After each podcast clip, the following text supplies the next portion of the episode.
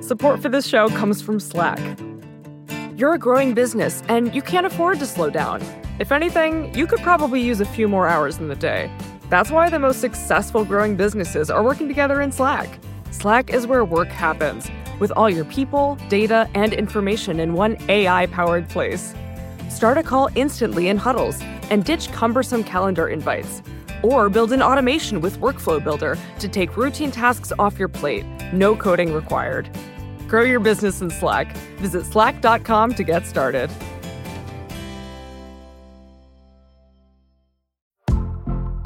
Your body is unique.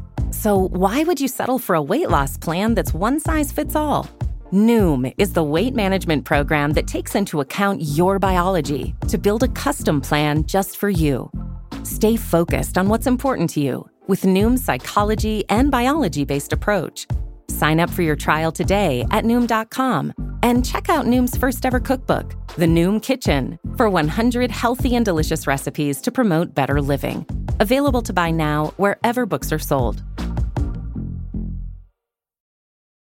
Welcome back to Vox Conversations. I'm Sean Rameswaram. I'm the host of Vox's daily news podcast, Today Explained. But enough about me. In this feed, we're building on the rich legacy left by the last five years of Ezra Klein's conversations in this very feed.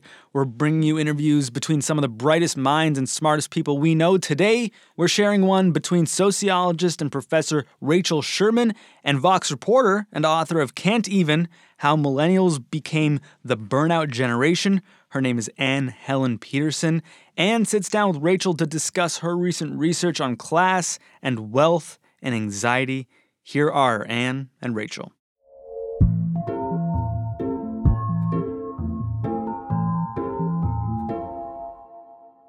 I want to start by asking you a question. Do you think of yourself as middle class? If the answer is yes, then I'd ask why. The reason I'm asking is because I've spent the last couple months thinking a ton about middle class identity. A lot of people think that they're middle class. Most people in America think that they're middle class. But that's not always necessarily the case. We're really bad about talking honestly about class identity. And until we can talk more honestly about it, we're still going to face a lot of these problems of inequality in our country right now. This is a really big, really complicated topic. And I found that Rachel Sherman's work has actually allowed me to think about it in really interesting ways. She's a professor of sociology at the New School, and she studies class identity. Her latest book is called Uneasy Street, and it's one of the most illuminating things I've read about class in America. But it's actually about the rich. For this book, Rachel conducted dozens of interviews with rich people in New York, and she found that a lot of them actually have a lot of anxiety about their wealth. They weren't anxious about losing their money, it was more about how can you be a rich person and also a good person? Does it mean hiding the fact that you're rich on an everyday basis? So, for this conversation, Rachel and I talked about those interviews and about what those anxieties reveal about American class identity today.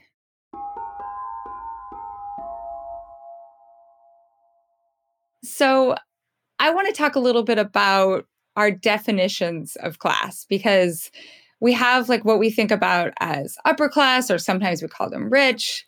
And then there's the middle class, which, you know, we think of as kind of this ghost category. That's what you call it in your book. So, can you talk a little bit about how you try to delineate the difference between these classes in your research?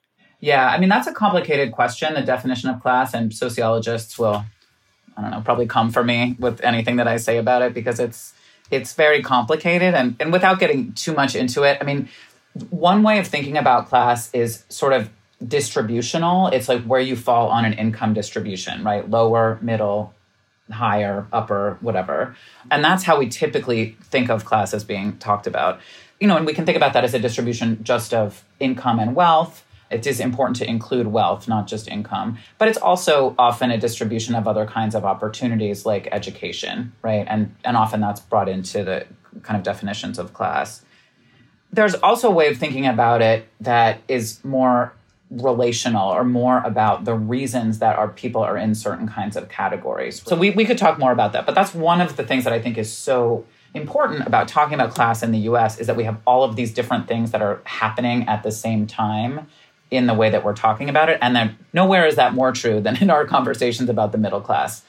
But I think that it's a ghost category because it does the work of it does a kind of symbolic work in popular discourse that is not reflected in the actual existence of the middle class. So the middle class has become something in our sort of collective imagination that is both a position in the middle, it's neither too low nor too high. It's like the Goldilocks of classes. I think it connotes a sort of achievement, right? People moving into the middle class from some other class.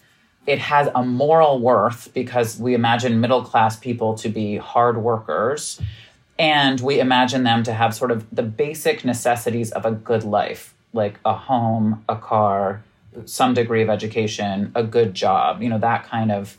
Um, and I think we typically think of the, the middle class as being made up of families, not so much of individuals, right? But the reason that that's kind of a ghostly thing is that the middle class people who are distributionally in the middle now actually can't necessarily afford to buy all of those things right? Which is why we have you know just trillions of dollars in student debt. I mean people you know in uh, families getting into debt to send their kids to college massive amounts of housing debt um, people who are, are are not able to achieve those goals because of the increasing inequality in our society you know in the last 30 40 50 years in which people at the top have, you know, appropriated most of the economic growth has gone to people at the very top and the jobs have increased at the top and at the bottom but not so much in the middle i was just thinking of like the one thing that like i remember getting like thrown around like a piece of information that has always lived in my head since i was in like high school or college is that in the uk when people are surveyed about their class status people are much more willing to say yes i'm working class Whereas in the United States, like there is just a reticence to identify as poor or as rich. And so, like, sometimes when I think about the middle class, I'm like, oh, it's just something you're defining yourself as what you're not. Like, no one wants to identify as these other two categories in America. And why is there, I mean, I understand why there's shame attached to being poor, but like being rich is fulfillment of the American dream. So, like, what is that antipathy towards identifying as rich? So there's a lot going on in what you just said. I mean, one thing is that we don't, Americans are less likely to identify as working class, although it's actually that Americans are also given that option less often mm-hmm. on polls and so on. So, but the, the whole question of what is the working class just calls into, raises the issue of what our class is and how do we have this weird class schema where we have like poor, lower class, working class, middle class upper middle class and upper class or something right, like right. working and poor don't fit into those relational categories that exist in relation to each other low middle and upper basically right so then you have working which describes a set of relationships not a, a kind of amount of money but the other thing in what you said i think is totally true is that the middle class is the only morally good class in the sense that it's stigmatized to be poor which you know you just sort of said well we can understand why that would be but can we understand why that would be right. i mean the reason that that is is that being poor is understood as a failing and in, you know a, a problem having to do with your individual capacity your hard work your dedication your you know desire to get ahead and blah blah blah like these are all things that are uh, kind of attributes of the individual. So if you're poor, it's your own fault. And at the top, I think that there's a more complicated thing going on where, uh, on the one hand, if you are at the top, it's your own fault in a good way, which is that people who are at the top are understood to belong at the top, right? The way that people are at the bottom are understood to belong at the bottom through some failing of their own or some achievement of their own, right? So on the one hand, we have ideas about rich people like if they're rich, they must have done something right and they must be you know, they must be good people and they must deserve it. But on the other hand, we also have all these images of wealthy people that are really stigmatized, right? They're selfish, they're lazy, they act entitled, you know, they're rude, they think they're better than other people, they're overly consumerist, they're materialistic, they're ostentatious. I mean, the list goes on and on, right? And we have lots of depictions in popular culture of rich people who are mean and horrible. And so even people who are in, you know, the top 1%, 0.1%, 5%, 10%, I mean, however you want to understand economically privileged or elite, um, want to distance themselves from those kinds of stigma. How much of this has to do with the you know old fashioned protestant work ethic and this fetishization of, of productivity because i think a lot of rich people are obsessed with still working. You know like i've looked at these stats about like the the more money you make at least like over the last 50 years the more likely you are to uh, be putting in you know 80 hour 90 hour weeks. Yes. Oh my god. Like yes i mean there's been objectively a transition to you know higher proportion of wealthy people now are actually working and they work long hours as you said and they work in finance or corporate law or you know the related kinds of profession.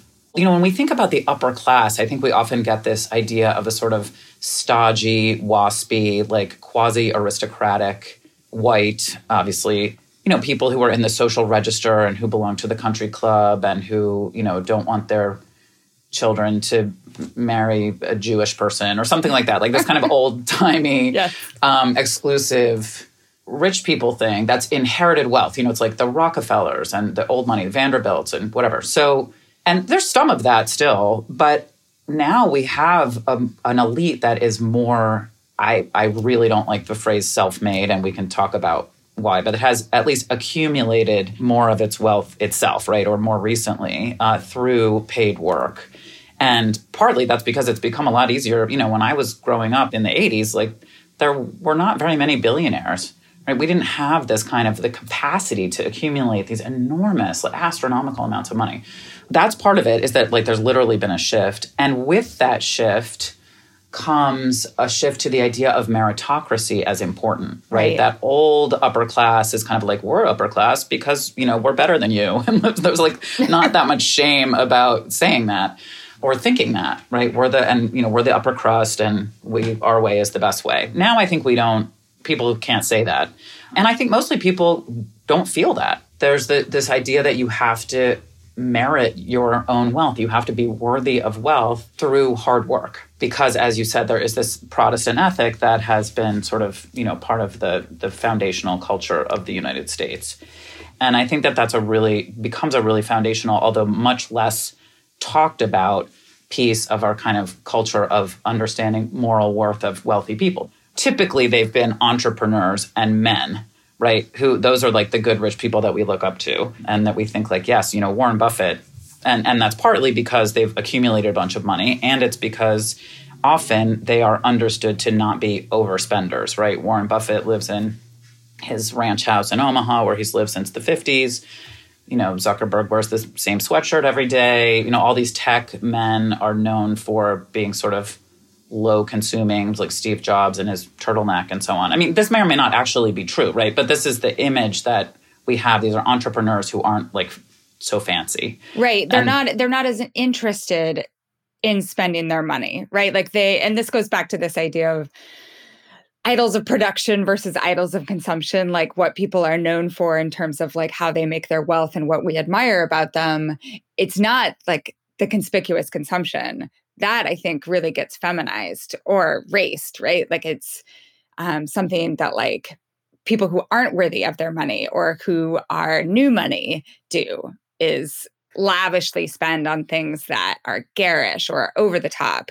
And so I want to like kind of go back and think like so many of our representations of people who deserve their money, who have somehow meshed like the appropriate amount of consumption and the appropriate amount of you know ac- accumulation of capital they're they're white men so what does that do in terms of like our understanding of who deserves like who naturally is able to climb this ladder yeah, I mean, it makes it seem like white men are, are the natural people to climb this ladder. And I like, oh, look, it happens to be white men again who are, you know, all of the billionaires and have accumulated, you know, or the I don't know, I don't know what percentage they are, but they're you know certainly the overwhelming percentage of wealthy people are white men. Yeah, and I think about like during recessions, like the white middle class and the white privileged class, like they are just better set up to weather those recessions because, like, let's say you are a black middle class family and your your assets your home, there is a likelihood that that home is in a place that has lower property value just because of the way that like the patterns of black ownership and, and homes. And so I was talking to someone the other day who were like, you know, every single time that there has been a major recession, like in the 1980s, and then again with the Great Recession, like my grandparents got foreclosed on, and then my parents lost all of the value in their home during the Great Recession. So here I am, ostensibly a third generation middle class Black woman, and I don't have any of that accumulated wealth. Yeah, that's a, I mean, that's the foundation of the racial wealth gap, right? right? And it's not only the ways in which people in that situation haven't been able to accumulate, but the ways in which certain kinds of policies have allowed white people, again, particularly white men and sort of heads of household, to accumulate. You know, the classic example being the GI Bill, which gave returning veterans access to education, to low interest loans. You know, so they could become college educated homeowners in ways that that uh, even black servicemen were left out of the GI Bill. And then, of course, you have you know racial covenants in housing and all of these other ways that white people are able to accumulate more wealth, and that persists. I mean, that goes back to the issue of the middle class, right? I mean, that's also about people just moving into the middle class, let alone becoming astronomically wealthy. The system in which people have been able to accumulate wealth is always racialized, gendered, ableist. I mean, it has all of these characteristics, and yet it is attached to a kind of ideological thing that says, look at these people who made it, you know, therefore that means there's a level playing field and anybody can do it if they just work hard enough and they want it enough. So we've been talking about the middle class, and your book is about the rich. And for your book, you interview several dozen rich people in New York. But whenever I tell people about this book, they always immediately want to know how did you find these people? And how did you convince them to talk to you? It wasn't easy. Um, so I did have to spend a lot of time at the beginning of this project thinking about this. And so one of the things that I was confronting is I think one of the things that you and people you're talking to might be assuming, which is people don't want to talk about their money, right? So that's this kind of basic thing that someone like me has to overcome, especially people who have a lot of money um, are often very private about it. And that was true. And people who are wealthy don't often like to identify as such. I mean, that was something that I found as I went along in this process was we have these images of people, you know, celebrities and some wealthy people who aren't celebrities they're sort of visible in popular culture. So then we think like, oh yeah, people with a lot of money like to be visible in popular culture. But then of course we're not seeing the people who don't want to be visible. yeah. So, you know, that that I think that really skews our ideas about what wealthy people sort of look like and how they act and what they care about and so on. So yeah, I had started the trying to find people for this project, I was like, I don't think that I can just say I'd like to talk to rich people or wealthy people or high net wealth people or you know any of the euphemisms that we have for rich people. And I was really not just interested in talking to, you know, any rich person about anything. I did want to talk to people who were had children, you know, people who were parents, sort of in their 30s, 40s and 50s who were making decisions about lifestyle because of what I was interested in was thinking about how people who you know have some excess money by some definition although that's also complicated to think about how they make choices about how to spend it. And I also have some, I mean, I don't have money the way that the, most of the people that I interviewed do, but part of my family is wealthy. And so I'm sort of, you know, I have some knowledge of some cultures of wealth, but they're very different. You know, it's very different to talk to someone who lives in Park Slope in a, you know, brownstone, mostly with inherited wealth, who's an artist, and someone who lives on the Upper East Side, you know, in a $10 million apartment that they bought as a result of the husband's employment in like private equity. Right. right. I mean, those are two different kinds of things. So one of those kinds of things I'm a little bit more familiar with than, than the other kind. Um, but yeah, and also most of the people I talked to were women and I am a woman. And so there are many things that I have in common with these people. And I also think it's really important as, as any kind of interviewer, as I'm sure you already know, to have empathy for the people that you're talking with and genuine curiosity about them and not have judgment. And I think that's one of the things about this book that was also hard for me was it's hard to write about wealthy people without seeming judgmental. Mm-hmm. And often, you know, people who read my book or have listened to me talk about it themselves are really judgmental of rich people and just hate all my subjects. But I don't. And I think it's important not to. You know, that's just not, in fact, that's the, I'm arguing against an orientation of judging individual rich people on the basis of their individual wealth or their individual behavior. So I don't think that that's very productive. So I think I'm I'm often able to establish some kind of communication with these people. And to get back to your original question, I mean, you know, some of them said, I've never talked to anybody about these issues before. I've never told anybody how much money we have, which is just testament to how private these things are. You know, I'm not going to tell my husband that I talked to you because he would be really angry at me. It's there's this very very powerful taboo about it. Did you tell them or did you even understand yourself when you started this project that you were doing a larger book project type thing on the anxieties that rich people feel? No, I did not uh, understand that. I mean, I came to this book because I had written uh, another book, which was my dissertation research, which was an ethnographic study of two luxury hotels in which I worked in two luxury hotels for a, a, total of a year. And one of the things that I had found in that project was a surprising amount of ambivalence on the part of guests who stay in luxury hotels. I had interviewed not a huge number, but some people who do that. And they were just often really stressed out about it. They didn't really feel like they deserved to be there. They didn't, you know, they were concerned about their relationships with workers. And even as a worker in these hotels myself, I found guests really going out of their way to be nice to me and try to develop a relationship with me. So it was then that I thought, like, huh, you know, kind of this conventional stereotype of rich people as being obnoxious and entitled is not true. Mm-hmm. Um, and they do seem to be kind of conflicted. So it was that conflict I already had some idea about.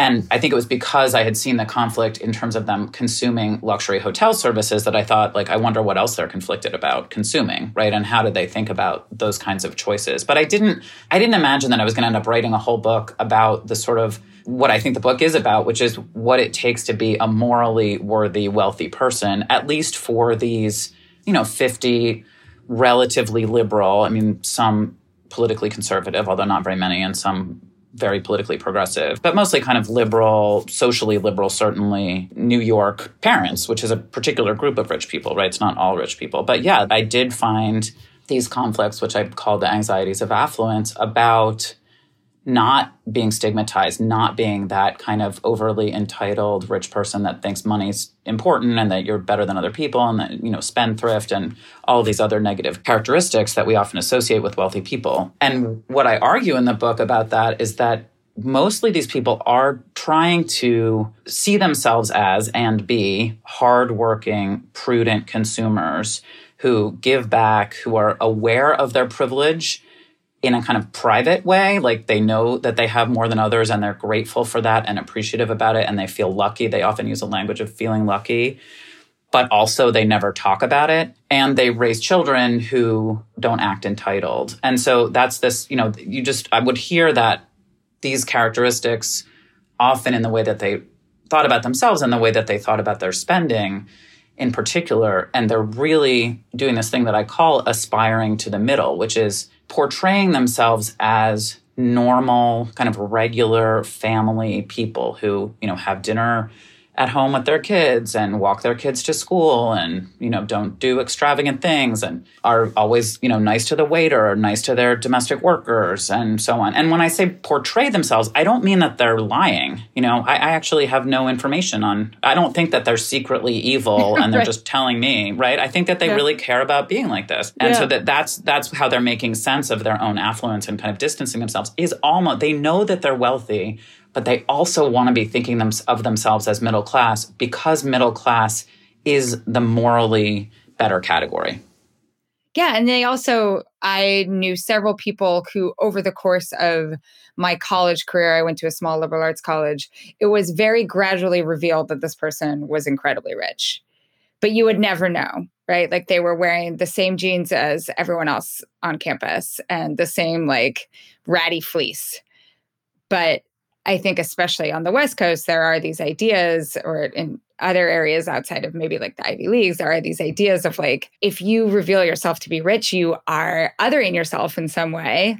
And also, the presumption becomes like you're a bad person and you have to prove yourself good instead of you're a normal person and everyone assumes that you're normal. Yeah, I think the college thing, I mean, I haven't studied this, but I just, you know, my sense from talking in my current project to a lot of younger people, as well as having been a college teacher myself for a while, is that on the one hand, there is that like people are trying to all be the same. Like when I taught at Yale, no, every student wore a Yale sweatshirt every single day. And you like had no idea.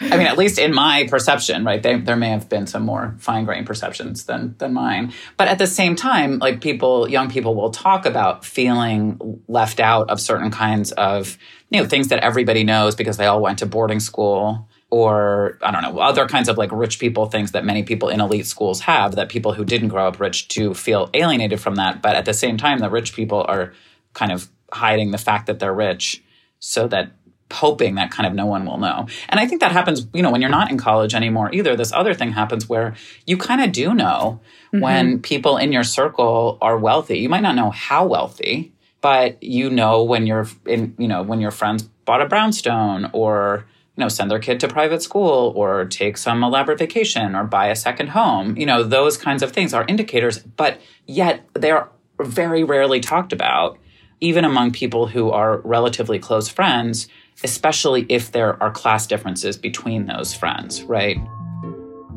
All right, we're going to take a quick break. More coming up from Rachel Sherman when we come back.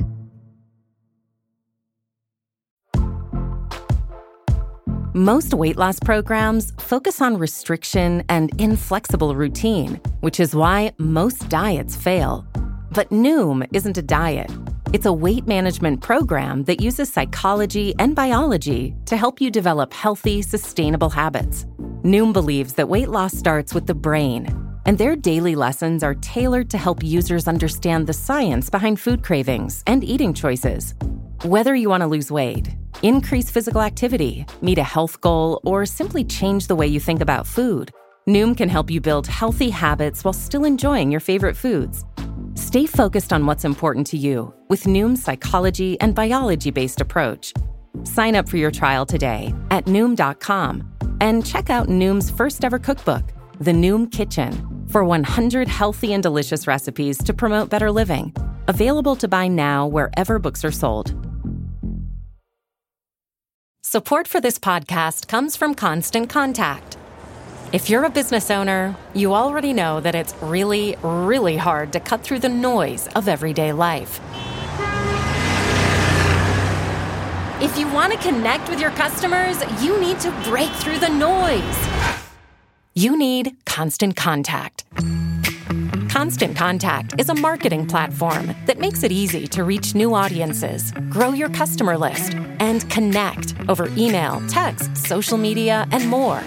Whether you're a marketing guru or just learning the ropes, Constant Contact offers writing assistance tools and automation features that make it simple to say the right thing at the right time. So get going and start growing your business today with a free trial at constantcontact.com. Just go to constantcontact.com right now. Constant Contact, helping the small stand tall. ConstantContact.com.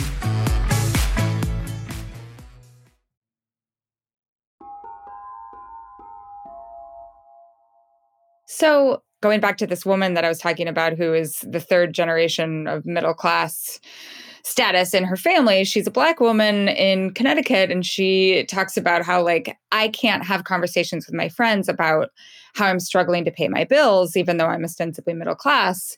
And I know that some of them are also ostensibly middle class and maybe also might have, you know, be kind of cutting it close on month to month expenses because my experience of middle classness is so different than theirs because they're white. Like it just has a different tenor to it and i cannot stomach talking about it. I think a lot of like anger and resentment comes from there. So people maybe do you think that it people opt not to or they just don't want to go there or is it just still considered bad taste to talk about it? And then the other kind of secondary question is that i do think that maybe gen z is getting better at this. Maybe i'm wrong well, in terms of the the reasons that people don't talk about it, I do think yes, it's I think it's still seen as being in bad taste, but I I think it's seen as being in bad taste because it being in bad taste is functional to what you mentioned before, which is never talking about the reasons that some people have more money than others. Right. And I think I mean one of the things that I talk about in the book is I think that it is you know, the people who I talk to almost universally don't want to identify as wealthy, right? I had a woman whose husband who no longer works herself but um, works for money but her husband makes like, you know, $2.5 million a year in income. And she was like, I don't think we're affluent. no, the af- the people who are affluent have their own private plane. Like I have friends who have a private plane. Those people are affluent. And I've I heard that several times of like, well, our friends have a private plane, you know, so they're wealthy, but we're not really. And that investment in not being wealthy I think is really important. You know, people again, it's this aspiration to the middle. So so that's part of it. And and also I think it just makes people feel conflicted. So it's easier to just not be aware of it. And mm-hmm. it's something that people kind of push to the back of their mind. Obviously they know how much money they have, you know, at least more or less. Not everybody and every couple does in fact know how much money they have. But you know, they know that they have a lot. And yet it becomes something that they're kind of not thinking about because it is uncomfortable to think about it. And it can be uncomfortable to think about it because, you know, you may have people in your family who have less than you. You may have close friends who have less than you. You may notice that you have domestic workers in your home who you know have a lot less than you. You may see inequality as a big deal in the news, you know, now more than you used to the recession of 2008 may have affected you occupy wall street i mean there's all of these things that kind of made all of that more a little bit more publicly notable. So I think that the silence around it kind of holds the system in place, right? Keeps this legitimate. And I also think that the normalization of what I call the normalization of affluence happens partly because of that silence and happens because we have this idea that good, wealthy people deserve it. So as long as they work for it, as long as they spend well, as long as they're generous, you know, philanthropically or they do charitable work and they their kids are not obnoxious, you know, then they deserve it. And that idea of as an individual person, you can deserve it takes all of the focus away from unjust systems of distribution.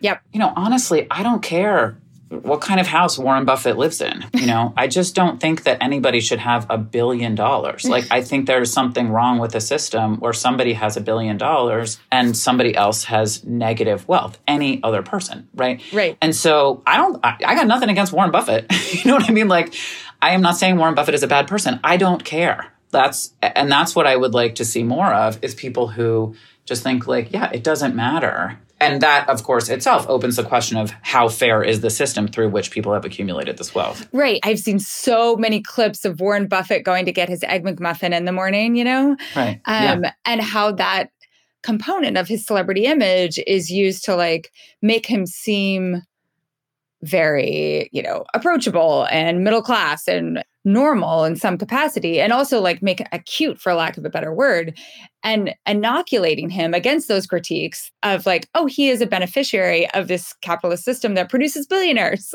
right like you are distracting from the larger systems critique by focusing on the individual Exactly. That's exactly what I'm saying. Yeah. And it's not just that he gets his English muffin, he lives in his ranch house, but he gives away a lot of money. Yep you know, and he's drawn attention. I mean, the Buffett rule, you know, has drawn attention to the unequal effects of tax policy that are, you know, disproportionately affect non-rich people. Yeah, all of that. And so that's what I'm saying about that's in a way, as long as we have bad rich people, right, we can also have good rich people. Mm-hmm. And then as long as we have good rich people, it means the system is okay. And the problem with the the bad rich people is just that they're morally bad or they're greedy or they're spendy or whatever and it's very difficult to draw attention to the inequalities of the system. So, this is actually a great segue into just thinking about your current research, which is on rich people who give away all of their money or are trying to give away a lot of their money. You know, there's a section in your book when you interview all of the rich people where you focus really on their philanthropic activities. And i always i just like it's going to stick in my mind forever the guy who was like i gave $500 to like a thousand organizations but i didn't want to i didn't want to give anything more than $500 because i didn't want them to peg me as a donor right i didn't want them to like be calling me and inviting me to their galas and like think of me as a person who they ask for money. Like i just didn't want to be thought of that way. So how are these people that that you are talking with now who are really invested in giving a lot of money away and being known as someone who gives a lot of money away what are their politics? How are they thinking through the, the questions of their own wealth? What kind of wealth do they have? I mean uh, on just on that example of that person i mean i think that one problem that a lot of wealthy people face is they are constantly being asked for money right? So that is the the sort of practical issue of you know outing yourself as someone with a lot of money is that a lot of people are going to ask you for that money. Right. But i i also think that not outing yourself as rich for that reason, it, it, conceals another reason, which is, again, the same reason we don't talk about it, which is like you don't want to think of yourself as rich, mm-hmm. right? You just don't want to think like, wow, I could give away a million dollars and it wouldn't actually hurt me. You know, we have, I think that wealthy people have all these reasons that they don't think that even when it is actually true. And, and I can say something else about that. I mean, the philanthropy thing, you know, this idea of giving back as part of being a good person, which I actually think is part of being a good person, you know, sort of in American culture generally, right? Mm-hmm. It's not just about wealthy people. It's a very vague idea. Like, what does it actually even mean to give back? And many of the people I interviewed don't give back particularly large percentages of their income or their wealth, right? I mean, this is another thing that happens. You think, like, oh my God, you know, Jeff Bezos gave you know, $50 million to something or $1 million. I, I don't know how much money Jeff Bezos is giving lately, but it's never very much relative to his actual amount of money that he has, even though it seems like a lot in absolute terms. So we're often like, look at this rich person gave away all this money, but it's actually not that much money. Yeah. So that's one thing to think about. I think in the the new work that I'm looking at, it's not only about people who are trying to give away a lot of money or giving away all their money. It's about people who are precisely challenging this narrative of the good, wealthy person as someone who deserves wealth. Yeah. And these are people who are saying the system is broken. You know, I don't deserve the wealth that I have. Nobody deserves immense wealth. And it's not because I'm a bad person or because I didn't work for it or whatever. It's just because the reason that I have this wealth is because of the way that a, an unfair system is set up. So, for some people who've inherited money, that can be because where the money came from, in some cases, comes from you know having enslaved peoples having slaveholders in their his, their family history having dispossessed indigenous people through some kind of you know, land stuff or real estate or whatever at some point, it almost always means exploitation of some kind, right? People don't accumulate fortunes yep.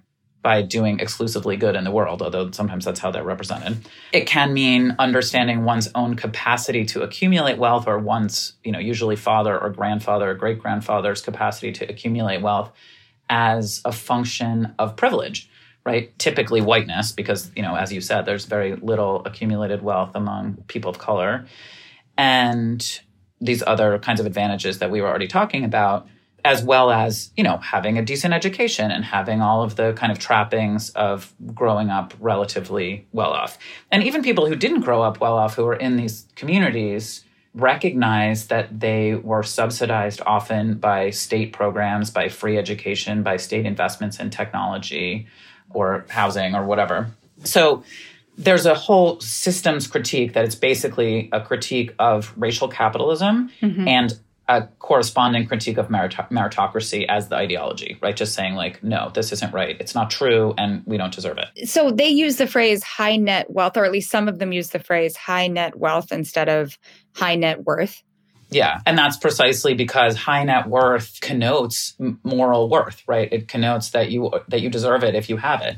They also often challenge the use of the word earned, and you'll notice I'm not using the word earned because earned itself has a moral connotation mm-hmm. um, that you deserve it if you earned it, and instead I use the word accumulated, and some other people in this doing this kind of work do that as well. So there's different kinds of people who have you know there's not one like mass of wealthy people doing this kind of work and it takes different forms. Some of the people that I'm talking to, I, I, started this research primarily by talking to members and staff and activists in Resource Generation, which is a an organization for people in the top 10%, people with access to wealth who are under 35. So these are, you know, relatively young people who are kind of questioning typically they come from inherited wealth. They don't necessarily come from what we think of as super wealthy families, but sometimes they do. And some of them have earning capacity themselves, usually in tech.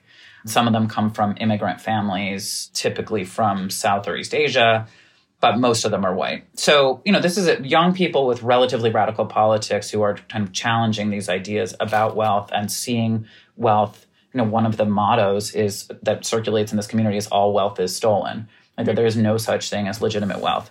And then there are other organizations that are related to resource generation in some way or preceded them. I mean, there's a whole history of social justice philanthropy going back to the 70s, which is also young inheritors trying to find ways not just to give away their money, but to give it away in new ways. So to direct it to grassroots organizations that are making change from the bottom up. So now a lot of people in this field, for example, are giving money to the movement for Black Lives and other kinds of organizations, you know, in that field. But the idea is that change should come from the grassroots. And so it's really challenging conventional philanthropy, which says donors should be in charge of everything, organizations should jump through lots of hoops in order to get the money, then they should have all this accountability. They should have measurable outcomes. You know, we should be giving money to the thing that's going to be the most like bang for your buck in terms of eliminating malaria or something like that. Um, that is not what this kind of philanthropy is. But there's also, in addition to philanthropy, there's other kinds of efforts, including sort of social justice investment, which is investment against the principle that you should always get as much money with your investments as you possibly can. Right the idea that in fact you can invest in community projects like community loan funds or solidarity economy things like co-ops and again sort of grassroots efforts and maybe have no return maybe have a 1 or a 2% return right? But that the return is not always the, the most important thing. And then there's people working on policy initiatives right? I mean particularly tax policy we have groups like the patriotic millionaires and responsible wealth which is mostly older people I mean, older than 35, who see the, the main way to fix the system as to tax the rich and have the state be a better allocator of resources for everybody, right? Um, as it once was. So, you know, you've been doing this research for for a little while, and you know, there's a recent big feature on uh, some of these people in the New York Times. Like, why do you think that as a culture we are really interested in this particular type of high net wealth person in this moment? Is it because we are at almost unprecedented levels of inequality right now in our society? Yes, partly. Um, I think that because inequality is so extreme, it's now anybody that's fighting inequality is is interesting, right? but yeah. particularly, I think that rich people doing things that are counterintuitive from the sort of images that we typically have of rich people are also always publicly interesting. So when, you know, I think journalists or whoever see people doing something that feels so deeply counterintuitive, it just seems really interesting because it feels as if they're working against their own self-interest. Yes. And that's something that I think is uh, also really important to mention is that the vision of self-interest that people doing this kind of work have is not it's not about just you know, as one person said to me, like hiding behind your mountains of money, right? One of the reasons that wealthy people accumulate and that everybody wants to accumulate is because they're afraid of risk, right? And especially in the US, you know, the, mm-hmm. the, the state's not going to do anything for you, right? You can die in the street. I mean, literally, you can die in the street in the United States. So the idea that you need a lot of money to protect yourself from, you know, if you get a horrible disease or I don't know, if you have some other disaster, it's not entirely wrong, right? We don't mm-hmm. have a social safety net of any quality. so, you know, of course, the, the level of accumulation that really rich people have is well beyond anything they would ever need to, you know, even the worst crisis. So there's, you know, that doesn't actually make sense. And I think that many people in who are trying to change the system that produces that kind of wealth just think I would I will be better off myself. It's not about noblesse oblige. It's not about having, you know, this is something I should do for the world or giving something up. It's I myself will be better off if more people are have a decent life. And I am able to think of myself as more secure in that world and partly sometimes you hear this like pitchforks narrative right? If we don't do this you know the, the masses are going to come for us with their pitchforks. But the idea that the pitchforks are coming is is one thing that's a kind of self-defense narrative. But i think more prominent than that is this idea of like we're all better off if people who have less are better off and people at the top can give something up. And you know i i talked to someone who said i think of my my monthly donations to I think it was the movement for Black Lives and some kinds of indigenous justice. Those, I think of those as investments in my retirement plan. Mm. Like, that's my community, right? And, you know, maybe that's utopian in any given individual instance, but the idea of like, we are actually all in this society together and we have an obligation to take care of each other. It seems so basic, but it's really pretty far from most of the rhetoric you know of kind of individual achievement individual responsibility. And so i think that's a really that's a really important thing too. And i'll just say one other thing about what people in this field are doing. It's not only you know tax policy or other kinds of policy or giving away money to, in new ways and investing money in new ways. It's also talking about this. Mm-hmm right? And it's talking to the people's families about it. People in inherited wealth families often don't even talk to their own families. They don't know how much money their family has. They don't know where it's invested. So even beginning those kinds of conversations, and this is true even for adults, you know, talking to adults in their like 40s, right? Talking to their own parents or other family members about it um, talking to financial advisors about it, talking to their friends about it, talking to, you know, one of the things you see that the patriotic millionaires do is, and some of these other people aren't necessarily affiliated with any of these groups, is write these letters that you see in the Times that are like, you know, rich people should be taxed more, signing letters like that, that are also interesting because they are counterintuitive right? That rich people think like I should pay more taxes, being public about it in that way. Like these are all really important ways of, of bringing to the fore these obligations you know this different way of thinking about about money and the necessity of talking about it. You know i think about it in terms of like you know capitalism is a system that makes a lot of people uncomfortable right? And one way of dealing with that you know, if I think about like anxiety, like individuals who have anxiety, you deal with it on an individual level. You try to process it, you know, psychologically by coming up with stories that you tell yourselves and others about your wealth and how you got your wealth and whether you deserve it and how you give back as a as a means of deserving it. And then contrast that with a way of confronting capitalism that says like i'm not going to try to process this as an individual i'm going to try to invest in my community and try to figure out how we deal with the system itself. Like it's a very collectivist approach as opposed to this individual approach. And i think people in this moment are really oscillating between these like just i'm not talking about the people that you're interviewing at all just like people in the world are like okay we have these pretty stark differences in the way of, of moving forward. Like do we want to be a country that is so predicated on the individual which you know we have been for a very long time but have also gone to these moments of real collectivism and, and thinking in a more you know whatever happens to the the least of us the the poorest of us the the the most sick amongst us is what happens to all of us you know, I love talking about it in this way because you you have to talk about it. You have to think about it in the in different terms. Otherwise, nothing's going to change. We're just going to continue to prop up this system that continues to produce inequality. Yeah, and one of the things I really want to stress about that is there's a, a real analogy here to what I think a, a phenomenon that has gotten more public attention, which is the phenomenon of white people sort of confronting their own racism and white supremacy and their own privileges that come from a system of white supremacy. This is analogous to that in several ways, although not always. And one of the things that I always think about is the way that if you have an idea of like I'm a good person because I give back, I work hard, you know, I'm moderate consumer, whatever. And then someone says like, "No, actually you still don't deserve all this money."